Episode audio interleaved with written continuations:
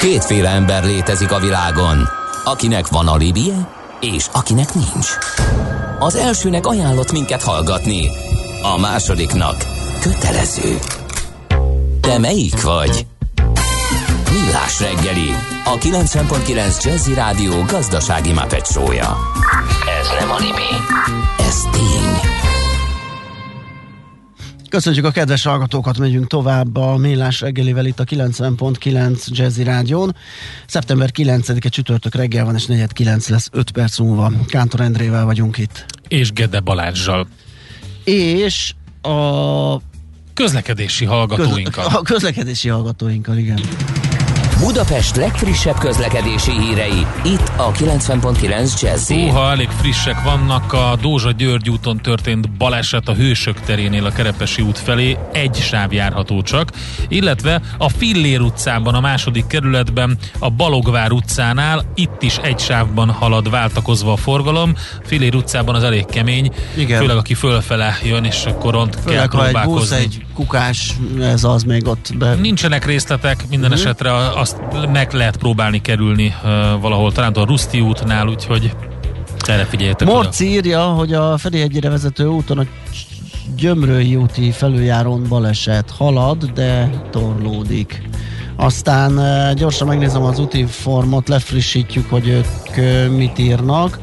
Erős a forgalom az M3-as autópályán a főváros felé, Gödöllő térségében, illetve a fővárosi bevezető szakaszon is lelassult a haladás. Torlódás a 10-es úton, igen, a Pilisvörösvártól Óbuda irányába, erről is volt szó, 11-es főúton, tehát szokásos tulajdonképpen.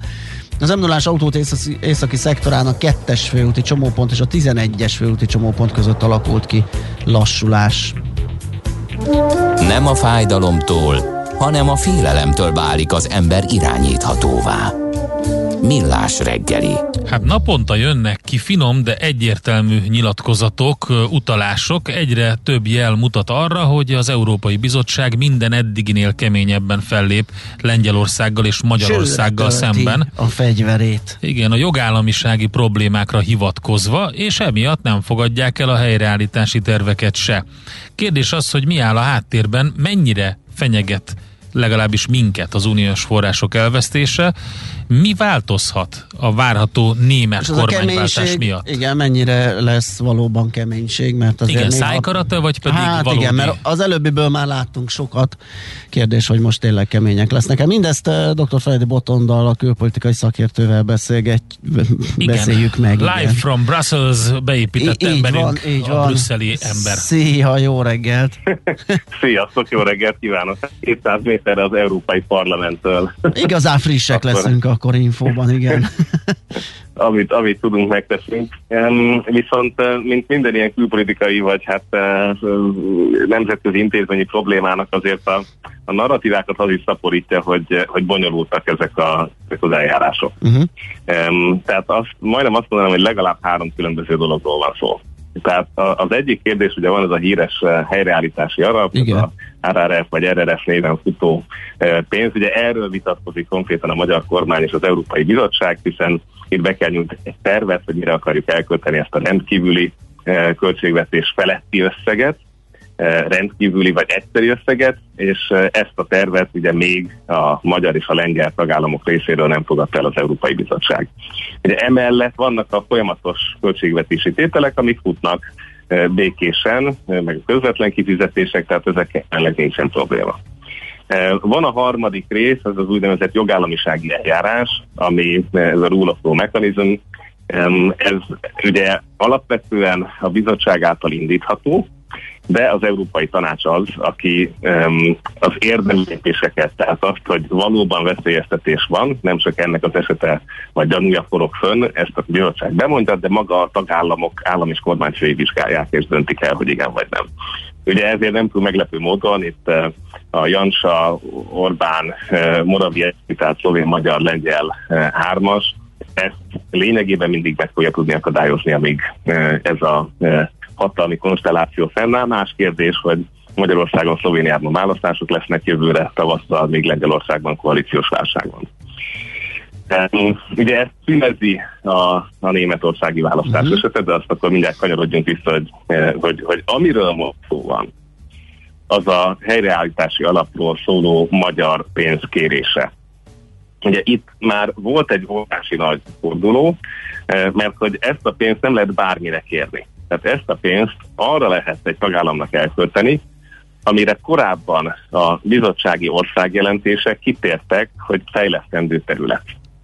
E, ezek a dokumentumok 2019-ről 2020-ból bárki számára megismerhetőek, semmi titkos nincs bennük. E, viszont például a felsőoktatás egyáltalán nem szerepelt a magyar e, országjelentésekben, miközben a magyar kormány az első körben ugye ezt az egyetemi alapítványi átterveződés és ennek a finanszírozását elég nagy tételben beletette uh-huh. ebbe a tervbe többek között. A lényeg az az, hogy erre mondták azt, hogy hát ez nem kompatibilis. Tehát miközben a szlovákok, spanyolok, mindenki más ugye megnézte a tanácsi rendeletet, megnézte az országjelentéseket, hogy mire lehet kérni, és arra kérték, azért messziről nézve valóban a magyar első kérés az egy, eh, hát sok helyen kilógott a, a elképzelt eh, keretből. Ekkor ugye nyár elején Orbán Viktor kiutazik és találkozik Ursula von der Leyen-nel, megegyeznek két dologról, az egyik, hogy a felsőoktatási részt kiveszi a magyar kormány ebből a kérésből, a másik pedig, hogy ugye a hitel részét nem kérjük, csak a támogatás részét a helyreállítási alapnak. Ugye ekkor azért vagyunk ott két hónappal ezelőtt nyáron, hogy, hogy hát a magyar kormány ugye fél évvel korábban vétózta a költségvetést, a folyamatos vitákkal, a politikai kommunikációs csatákkal. Megtörténik ez a megegyezés, majd nem sokkal később kerül ugye elő ez az úgynevezett sajtóból pedofil törvény néven ismert, vagy politikai kommunikációban elbégítés, más vonalakon kialakuló konfliktus. Eh, tehát miközben a bizottság úgy érzi, hogy volt itt egy pillanat a megegyezéssel, eh, onnantól kezdve kéne a magyar kormánynak egy módosított, a vezetők által megegyezett vonalakon módosított új dokumentumot benyújtani. És most nagyon úgy tűnik, hogy még mindig erre várunk. Tehát igazából ugye itt megint csak fontos azt látni, hogy jelenleg a kezdeményezés inkább a magyar kormánynál van. Tehát a magyar kormány benyújthat akárhány verziót, próbálkozhatna, hogy ez sem megy, az sem megy, az sem megy, de nagyon úgy tűnik, és nagyon ez hallatódik ki, persze természetesen kizárólag informálisan a bizottság folyosóiról, hogy nem igazán érkeznek ezek a dokumentumok. A politikai érdekessége ennek a történetnek az az, hogy magáról az eredetről megegyezni, szerintem, és a, a szakértők többsége szerint a bizottságnak is érdeke. Tehát ez, ez nem, nem egy politikai kérdés, hogy minél tovább elhúzódjon. Persze nyilván e, nem lehet egy, e, egy technokrata univerzumban egy olyan dologról gyorsan megegyezni, ami kilóg a sorból. Tehát ennek azért van, e, van európai logikája. De azt ne felejtsük el, hogy abban a pillanatban, hogy van megegyezés, és elindulhatnak, vagy elindulhatnának a kifizetések, a bizottságnak továbbra is meg lesz az a jogköre, és alig, hanem ez az, ami a magyar és a lengyel kormányzat számára is félelmetes kommunikációs szempontból, főleg egy választás előtt, meg egy koalíciós válság közepén.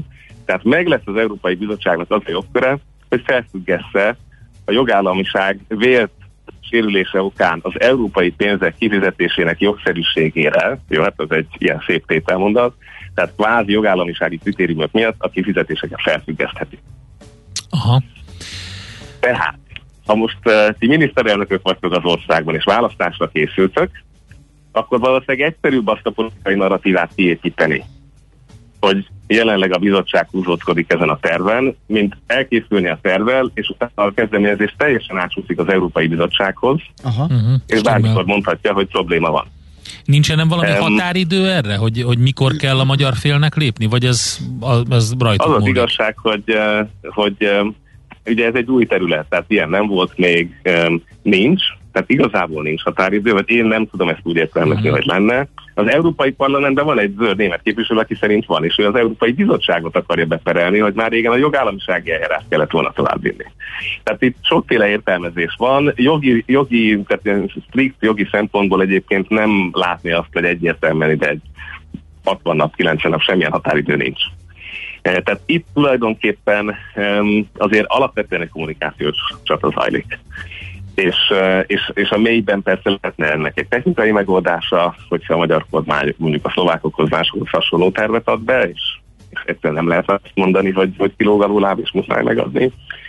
És lehet azt is mondani, hogy hát ugye ez a a kifizetések körüli jogszerűség és jogszolgáltatás jogállamisági kritériumai vajon sérülnek-e? Ugye ez az, amiről feltétlenül Ursula von der Leyen ugyanúgy beszélgetett Orbán Viktorral, mint hogy ezek a bírói függetlenség megjelent már az ország korábban. Tehát emiatt jogszerűen tud a bizottság hivatkozni arra, hogyha ilyen típusú intézkedések nem szerepelnek valamilyen módon a leadott dokumentumokban, vagy a magyar kormány válaszában. Um, nyilván ennek is van egy politikai mozgástere bizottsági oldalról. Tehát ez kétségtelen. Um, nem tudom, bonyolult, még így követhető a, a történet? Követhető, Persze. csak hát ugye baromi nehéz Igen. azt az egészet, egy, a forgatókönyvet, vagy a lehetőségeket valamiféle valós szenárióba fordítani, mert annyi, annyi mm, mozgástér van. Abszolút, és hát ezt a német választást tovább növeli. Tehát itt is ugye két iskola van, vagy két értelmezés minimum. Az egyik az az, hogy Ursula von der Leyenhez, meg a bizottsági eh, vezetőkhöz korábban megjöttek azok a berlini telefonok a Merkel kancelláriától, hogy a magyarokkal most nem kell nézatakolni, haladjunk. Eh, tehát az egyik iskola azt mondja, hogy most ez a telefon nem jött meg.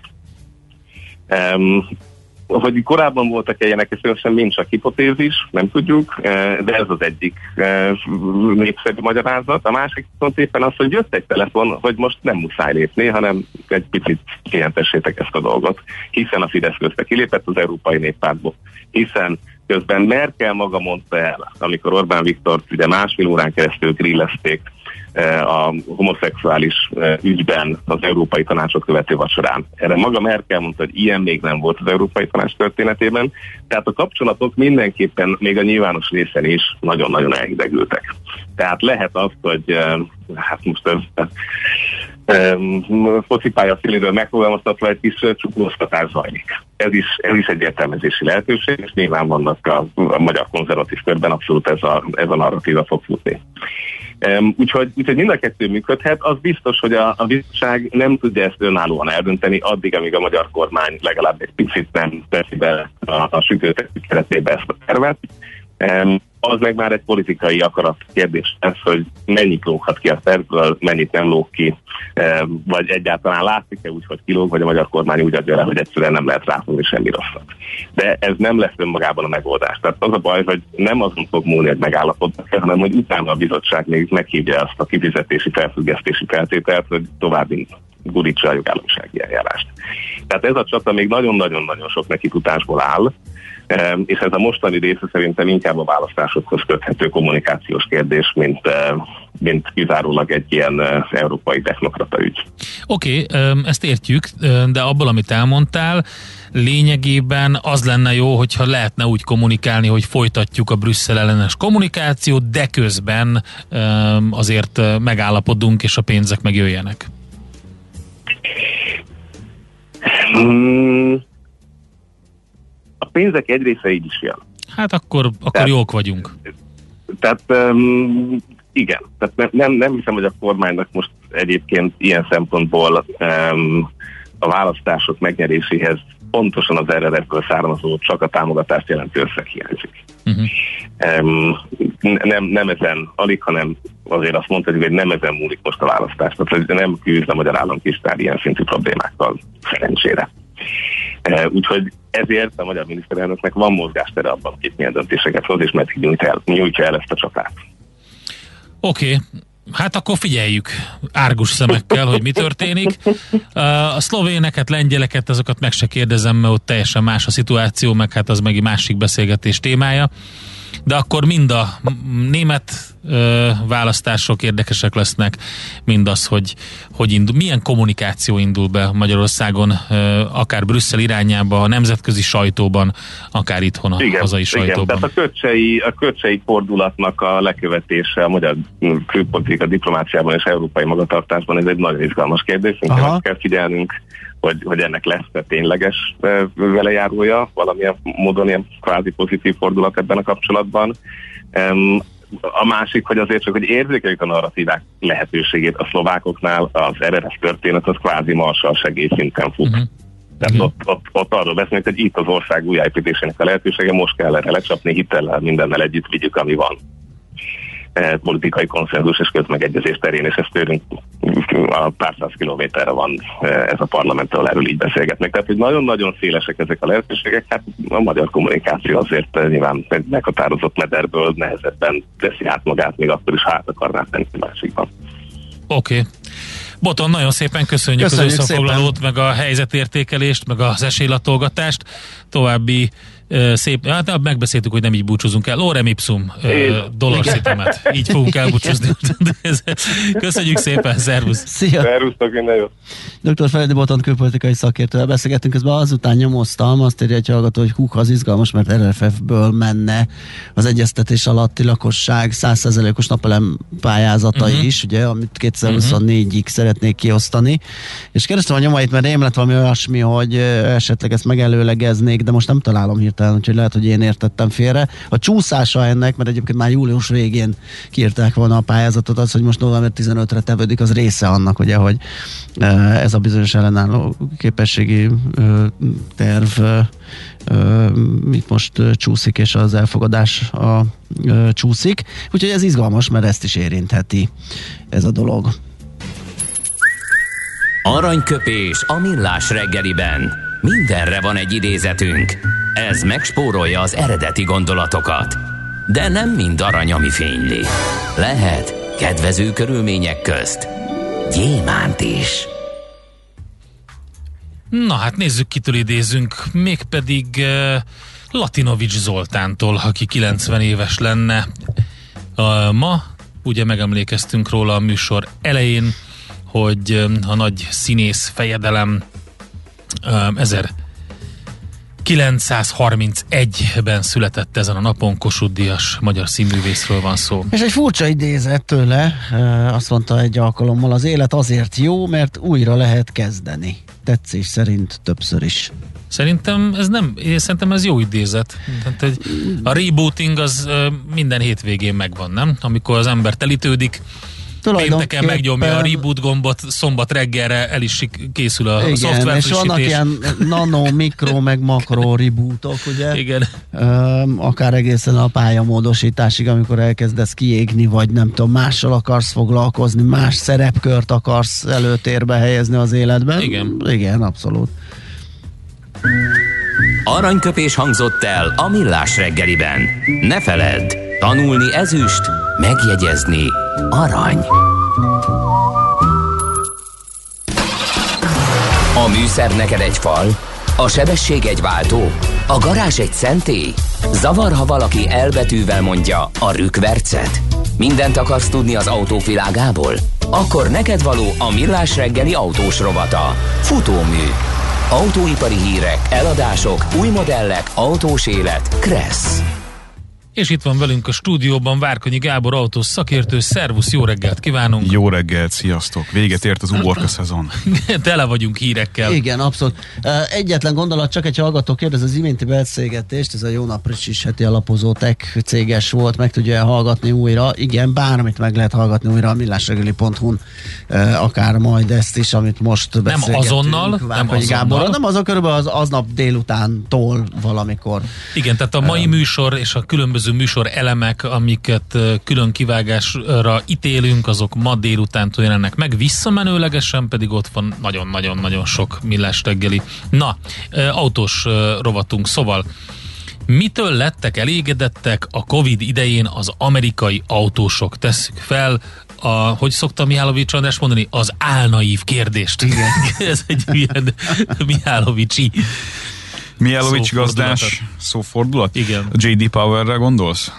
Igen. Arra hírre. Jó.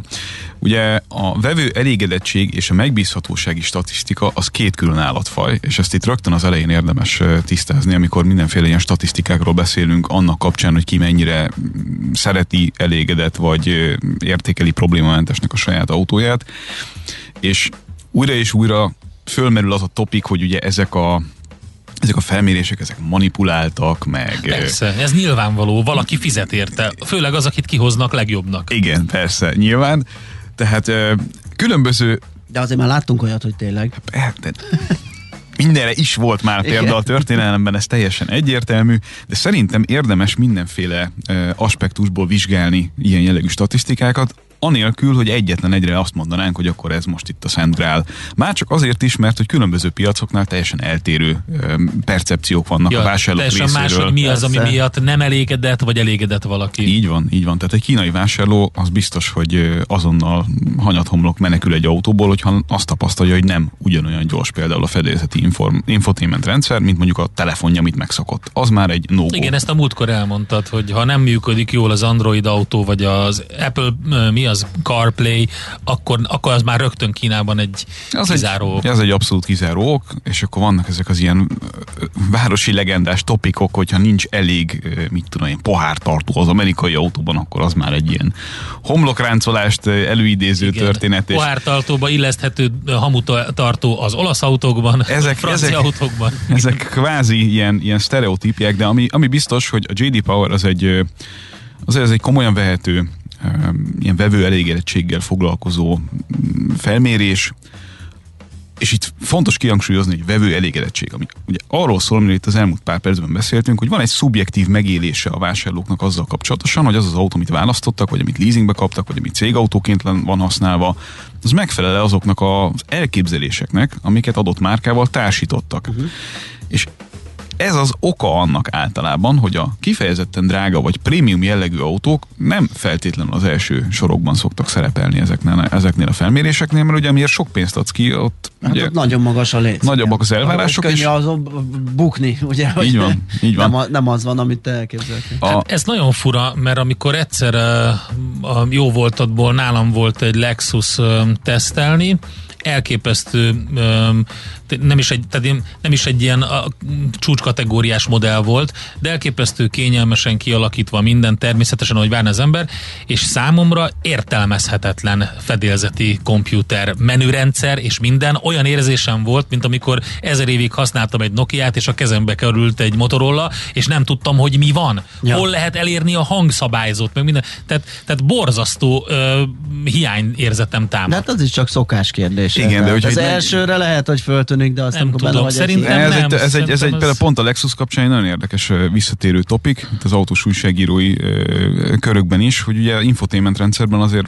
nem a legerősebbek, hogy finoman Mhm. fogalmazzunk, de ennek oka van. Tehát ők nagyon sokáig igyekeztek ö, ellenállni ennek az amerikai tech cégek irányából érkező információ elszívási kísérletnek. és Aha, amíg, értem. amíg, ezt, ö, amíg erre nem találtak egy megoldást, addig Addig a sajátukat próbálták reszelni, de hát ők nem egy IT cég, Hát messze hanem nem. autócég. úgyhogy- Messze nem, és megkötötték ezt a kompromisszumot. Tehát a saját Aha. elképzeléseik és a saját felméréseik szerint az ő vásárlóik erre egyébként nem annyira helyeznek nagy hangsúlyt. Stimmel. És csodálatosan egyébként rimmel itt a, a, a statisztikából eh, az, hogy, eh, hogy a Lexus a harmadik helyen, ugye jónak számító eh, és egyébként prémium brandként általában itt az első sorokban szokott végezni a JD Powernél is. Úgy, hogy több oldalon keresztül hangsúlyozzák a, a felmérés kapcsán, meg a magyarázat kapcsán, hogy az infotainment körül vannak jelenleg a legnagyobb problémák a vásárlók, kör, vásárlók elképzeléseiben. Magyarul, aki sokat vár az autójától infotainment szinten, az általában csalódik a nagy prémium gyártókban, de ha megnézzük, hogy kik azok, akik mondjuk az első négy-öt helyen vannak ebben a felmérésben, azok messze nem azok a márkák, amelyeket te azzal kötsz össze magadban, még innen európai vásárlóként nézve is, Szóval nem azok a márkák, amelyekről azt elképzelhető, hogy ezek infotainment szinten Igen. valami hatalmas varázslatot Mert akkor a nyújtani. Tesla vezetne, ugye a, a mozivászon méretű kijelzővel, ami mindent lehet csinálni, meg be azt is be tudod állítani, hogy megemelje az autót, vagy le, meg meg is jegyzi, meg minden, hanem itt az első ötöt A nézzük. Ram, a meg a Ram, Dodge. a Dodge, a Lexus, amit emlegettünk, Mitsubishi és a Nissan. Így van, hát ezek egyike sem vezető ebben a kérdésben.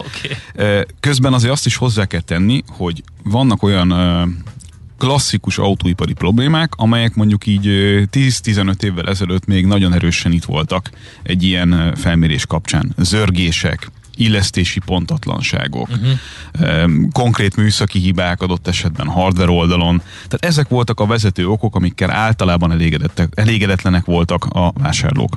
A Tesla ebben a felmérésben általában a végén szokott lenni, ráadásul eléggé leszakadva a végén, de hogy infotainmentre velük kapcsolatban nem szoktak panaszkodni, az teljesen egyértelmű. És akkor itt elkezdődik ez a ez az egymás irányába történő elmozdulás a két végpontból az autóiparban. A Tesla elkezd szépen fölmászni, most már nem a legutolsó, mit tudom én, mekkora hátrányjal, hanem a harmadik hátulról, uh-huh. tehát jön fölfelé de úgy, hogy a Tesla kapcsán... Módon, bocs, megelőzi a pontszáma az Audit, ami nagyon fura.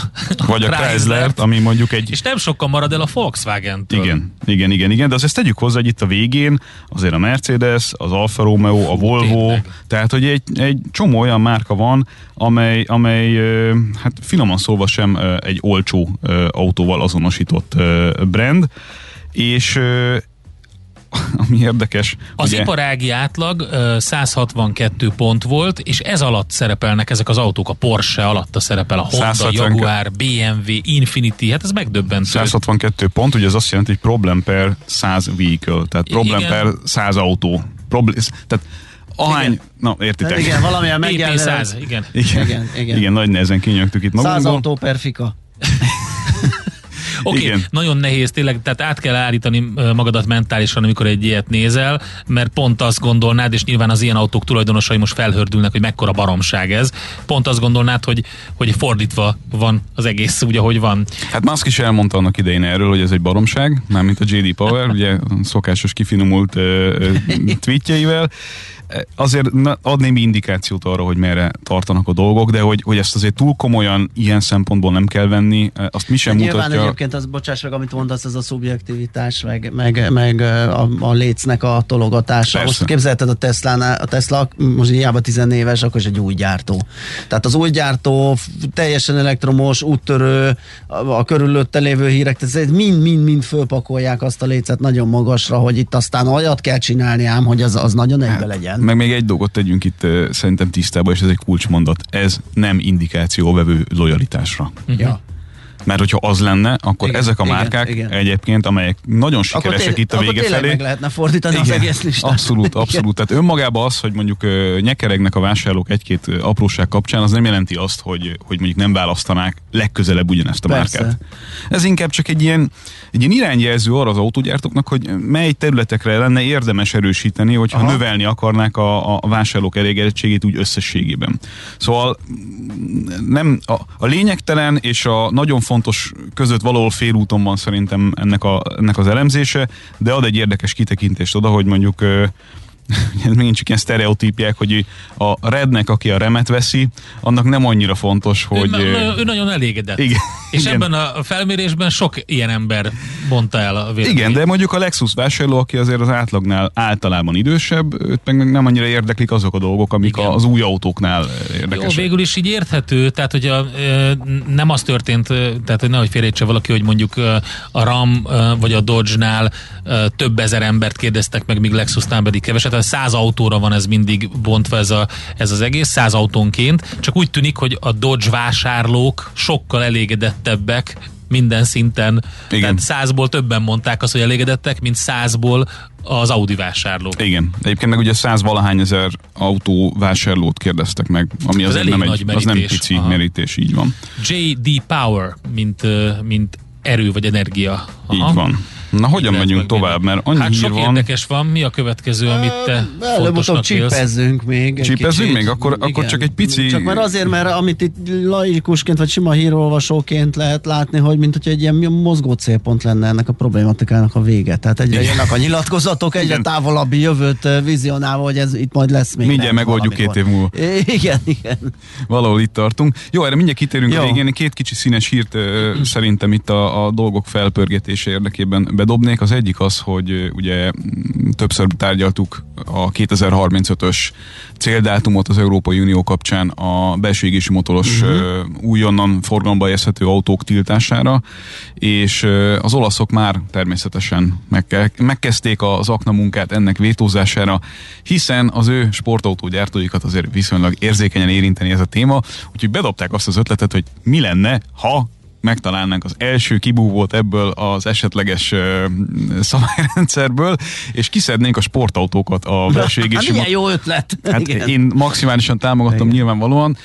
Erre Oliver Blume, a Porsche-nak a vezetője azért nagyon gyorsan lenyilatkozta azt, hogy ő ezt nem tartja egy jó ötletnek, mert Hát hogy meg ugye ho- a, ho- ho- húzzuk meg a sportautóságnak a Nyilván a, határát. a Porsche ezzel nem lenne probléma, csak ő pontosan tudja, hogy az ő kormánya nem fog kiállni egy Igen. ilyen ötlettel, mert ez Igen. jelenleg Németországban belpolitikailag nem egy választásnyerő téma. Abszolút. Úgyhogy ő, ő, ő meg azt forszírozza, hogy ne legyenek Pedig, kivételek. pedig egyébként még akár valahogy mm, át is lehetne, vagy lenne is benne racionalitás, hiszen ugye az a top kevés darab számú eladás, tehát eh, akár Igen, még. nem egy, meg, meg ugye itt a de, kilométerek biztos, száma. de az optikája nem túl jó, hogy, hogy mégiscsak van egy olyan, ami, ami kivétel, tehát ez kétségtelenül nagyon nehéz lenne elfogadtatni. Ezzel együtt ugyanakkor, ugye most is vannak olyan kiskapuk, amelyekkel alacsony szériás autókat forgalomba lehet helyezni, nem Aha. Véletlenül működnek, hogy mondjam, Európai Unió területén rendszámmal, Európai Uniós országokban regisztrálva például ö, 50 éves orosz technológiával rendelkező autók légzsák és menestabilizáló nélkül, ugye meg új kínai autók, amelyek Aha. alacsony szériában jönnek, tehát vannak itt kibúvók, meg valószínűleg lesznek is majd kiskapuk ebben a kérdésben, de nyilván egy, ál, egy általános tendenciát rajzolna ki ez a kérdéskör, és ha már most elkezdenek ö, ugye felpuhításokról beszélni, akkor a végén olyan, olyan EU-san történne ez az egész, hogy igenis, meg nem is, meg de, de nem úgy van, de ugyanakkor és továbbá, stb. Szóval itt szerintem még egy nagy meccs lesz az olasz, meg a német, meg a, akár a francia ö, oldalról is. Ugye a franciák sem nagyon szeretnék azért ezt, ők ezt többször jele- jelezték politikai ö, döntéshozók oldalán is, hogy, hogy ezt a keménykedést ezt egy picit lehet, hogy fel kéne pújítani. Meglátjuk. Eközben egy sor autógyártó ugye bejelentette azt, hogy 2035-ben így is úgy is ők kiszállnak maguk részéről ebből a buliból. Más autógyártók meg, mint például a BMW vagy a Toyota, továbbra is erősen kitartanak amellett, hogy legjobb esetben 50%-os piaci részesedése lehet mondjuk ö, 2030 környékén a villanyautóknak. Tehát egy, egy egy állandó feszültség forrás lesz itt még az, az évek során az, hogy figyeljük, hogy pontosan hogy alakul a piac, és kinek lesz igaza ebben a kérdésben, mert uh, itt két esetőség van. Az, aki túl hamar esik ki ebből a képletből, vagy túl hamar vonul vissza, uh, fúj visszavonulót, az elveszíti a piaci bázisának egy jelentős részét, ez az egyik szenárió. A másik, aki túl sokáig marad benne, az pedig jelentős veszteségeket fog elkönyvelni azért, mert esetleg a piac hamarabb dől át, mint, mint ahogy ezt mondjuk ők tervezték uh-huh. volna. Tehát itt mind a két oldalon egy, egy nagy nyereség per nagy veszteség ö, szcenárió lehetséges. Én, én ezt prognosztizálom, de hogy mi lesz a vége, az egy nagyon nagy kérdés, mert hogyha mindenki ebbe az irányba megy, és most azért nagyon úgy tűnik, hogy mindenki ebbe az irányba megy, a 2030-as évek közepére alapvetően belségési motoros autók végéről szól a kommunikáció, legalábbis az EU területén, akkor, akkor hiába próbál egy vagy két komolyabb autógyártó ezzel szembe menni, nem biztos, hogy meg fogja nekik érni. Szóval ez egy izgalmas kérdés, és még egy dácsiás hírt raknék Jó. ide gyorsan. Olcsó akar maradni? Igen, Hogyan akarja ezt a Dacia elérni? úgy, hogy egy csomó olyan technológiát ki akar hagyni a jövőben is az autóikból, amelyekről úgy, ők úgy gondolják, hogy a saját vásárlóik szükségtelennek ítélik. Na, Tehát például... Ugye, hát például ugye van egy csomó olyan elektronikai vezetés támogató rendszer, uh-huh. amelyek drágák, és amelyek kellenek ahhoz, hogy öt csillagot kapjál a törésteszten az Euro NCAP-nál. És akkor itt Aha. rögtön térjünk ki egy fél pillanatra, mert az emberek fejében nagy részt még mindig az van, hogy az Euro NCAP-nál elért öt csillag az alapvetően egy passzív biztonsági kérdés. Magyarul azt vizsgálja csak, hogy, Hogy törés esetében... mi történik? Így van, Aha, így de van. nem így van. Hát ugye ezt tovább kellett fejleszteni. Ugye 20 éve lett ez először igazán fontos, az ezres forduló környékén, és azt tapasztalták a vásárlók, hogy hát gyakorlatilag már nem hírértékű, hogy minden autó öt csillagos, mert hát egy idő után minden Igen. autó öt csillagos lett. Neki vontattak 45-tel vagy 47-tel, vagy valami ilyen sebességgel egy falnak, betonfalnak. Fél átfedéssel. És, ja, és akkor utána megnézték, hogy mi történt vele, megkapta öt csillagot, aztán szevasz. Igen, aztán ugye gyalogos biztonsági kérdés, oldalütközés és egyebek, de hát az a helyzet, hogy a, a, az anyag az anyagtudomány, tehát az, ahogyan és amiből összerakják az autókat, és a számítási kapacitás, amivel modelleznek biztonsági kérdéseket, az annyit fejlődött az elmúlt időszakban, hogy tényleg azt lehet mondani, hogy a létező legegyszerűbb, legolcsóbb autó is nagyságrendekkel biztonságosabb most, mint mondjuk 20-30 évvel ezelőtt egy, egy ilyen nehéz bombázó luxusautó. A, az összehasonlítás érdekében ugyanakkor el kellett kezdeni ezeket a dolgokat egy kicsit szigorúbban nézni, és beletettek olyan kritériumokat is, amelyek ugye aktív biztonsági kérdések, és egyre több ilyen aktív biztonsági ö, elektronikai, meg egyéb segédberendezés Igen. van, ami elvárás. Igen, az, és, és nyilván ez a baleset megelőzésének Így van. A, értem, és ezért kellett a... Hm. Így van, de enélkül már nem lesz ötcsillagos. Tehát mondjuk ö, egy, egy ö, Dacia tetszőleges modellje, az nem azért lesz mondjuk kettő vagy három csillagos, mert ö, nagy esélyed van abba, arra, hogy meghalljál benne akkor, amikor minden más autóba túlélsz, tehát erről szó nincsen, hanem egyszerűen mondjuk kevesebb a, a mit tudom én, nincs aktív tempomat, vagy, vagy a holtérfigyelő adott esetben nem elérhető. Tehát van egy-két ilyen, egy-két ilyen dolog, amivel a jövőben sem feltétlenül akarnak ezen a skálán foglalkozni, mert hát ha mindent lehet kapni egy sorozathoz, az nagyon jelentősen növeli a, a, az árakat, tehát a fejlesztési költségeket és azért a Dacia-nak továbbra is egy rettenetesen fontos szempontja az, hogy a lehető legkompetitívebb áron tudjon adni tömegautókat, és ez a stratégia, ugye, hogyha nézzük a statisztikákat, eléggé jól is működik az európai piacon, hiszen a Sandero az megelőzte a Golfot az első helyen a legtöbbet eladott autók esetében az elmúlt egy-két hónapban, ami azért jelzi, hogy elég jelentős kereslet van arra európai fontos magánemberek uh-huh. piacán. Mert ugye a céges, meg a magánember Igen. az elég jelentősen változik egymáshoz képest, és a magánemberek azért nem az 50 ezer eurós kategóriában egerésznek általában egész Európában uh-huh. sem, hanem ugye ez a céges autó kategória.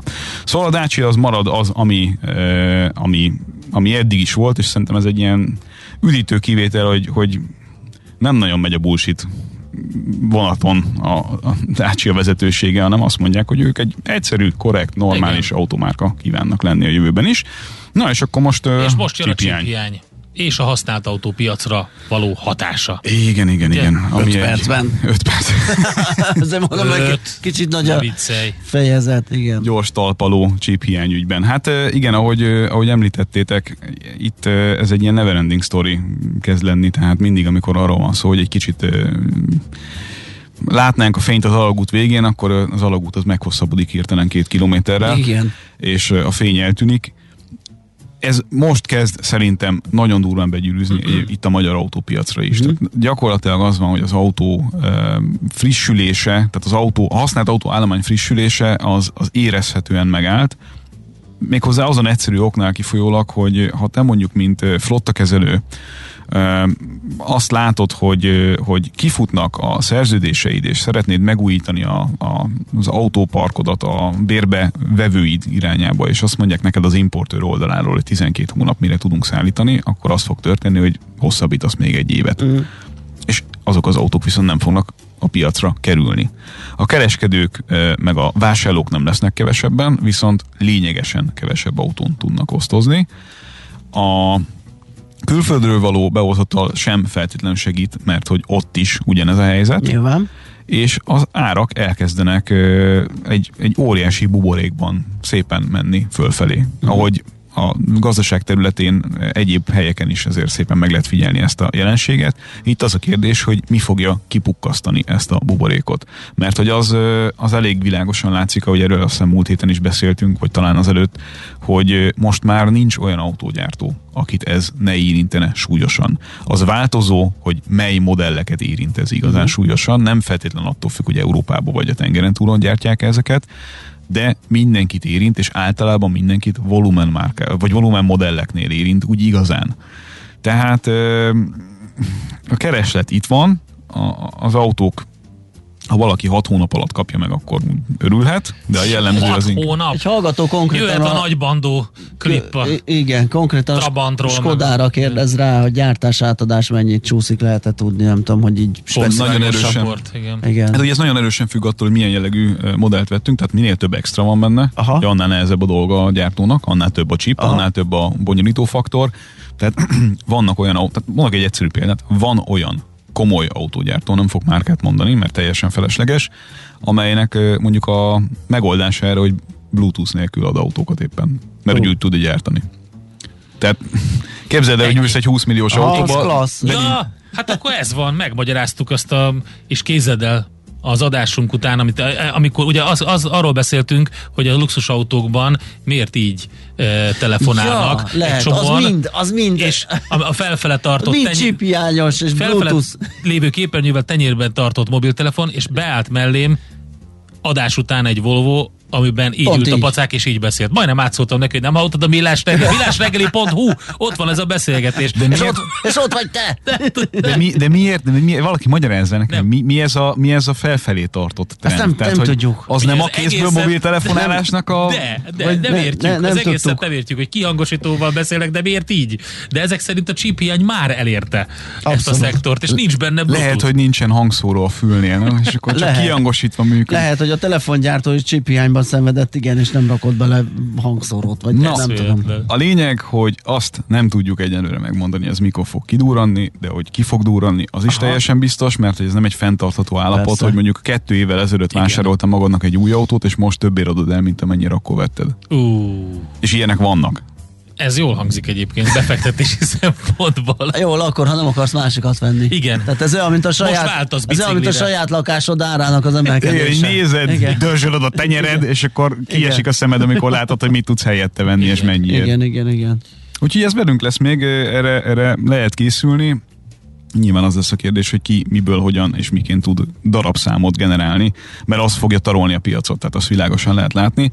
És akkor még egy, talán egy apró, de Nagyon fontos gyorsak. kitérő, aki most mondjuk nem tudja magát uh, elég rendesen betakarni anyagiakkal ebben az évben, Gyártó, uh, vagy akár flottakezelő, vagy igen, akár tehát, bank, autó, tehát az autóiparban van, tevékenykedő. az a következő egy-két nagyon szűk esztendőt, azt nehezen fogja túlélni. Tehát most szerintem nagyon sok helyen fogunk rekorderedményeket látni, akinél nem látunk rekorderedményt, ott, re- eredményt, ott gyanakodhatunk arra, hogy strukturális problémák vannak, uh-huh. mert egyszerűen azt lehet látni, hogy akár flottakezelői oldalon is a kalkulált maradványértékek fölött jóval lehet eladni az autókat a piacon. Tehát, hogyha mondjuk egy négy éves futamidő után kalkuláltak egy 4 milliós bruttó maradványértéket valamire, hasonlóra ütöttem, akkor jelenleg az a helyzet, hogy nagyon valószínű, hogy ötér adják el. Tehát van egy viszonylag nagy, egy elég, elég tisztességes haszonkulcs ott a végén. A kérdés az, hogy ez ugye a következő időszakban hogyan fog az üzleti, üzletmenetre hatást Igen, igen, gyakorolni. igen. Hát izgalmas, akkor mm, jó. Mi, mi annyi abból a szempontból megnyugodtunk, hogy elég muníciót ad még a csiphiány nekünk, akkor az Ti jókor vettetek autót, én mondtam. igen, igen, csak hogy ülünk át egy másikba, ugye? Ez a nagy probléma. Sehogy. Sehogy. Sehogy. Bicikli. Most jön a bicikli, az jókora... De hogy jön a bicikli, De, a hallgató, az és ezzel jön. délbutáról nem fog de, bebiciklizni. de fogsz, akkor a támogatást kapsz rá, mint az állat. Mely, mire? Elektromos, neked elektromosat A- az elektromosra 200 ezeret kapok, és 1 millió egy Ne. Ja igen, azok is fölmentek árban egyébként. Na Igen. Tessék, már Úgyhogy- erről is lemaradtam. Nem, nem, sehogy nem stimmel, semmi nem jó. Akkor marad a gördeszka, az hozok neked ingyen egy. Ó, oh, szuper, köszi. Egy csapágy, csapágyast. De csak lefelé lett. És csak lefelé megy. Lefe, igen. de akkor nagyon gyorsan. Gábor, köszönöm, hogy ismét itt Sziasztok. jártál nálunk. Szia, szervusz, Várkanyi Gábor autós szakértővel beszélgettünk, most hírek jönnek. Most lefarkolunk, de jövő héten megint indexelünk és kanyarodunk, előzünk és tolatunk a Millás reggeli autós rovatában. Futómű a világ négy keréken. Hé, te mit nézel? Nem tudtad? A Millás reggelit nem csak hallgatni, nézni is lehet. millásreggeli.hu Nézzünk, mint a moziban!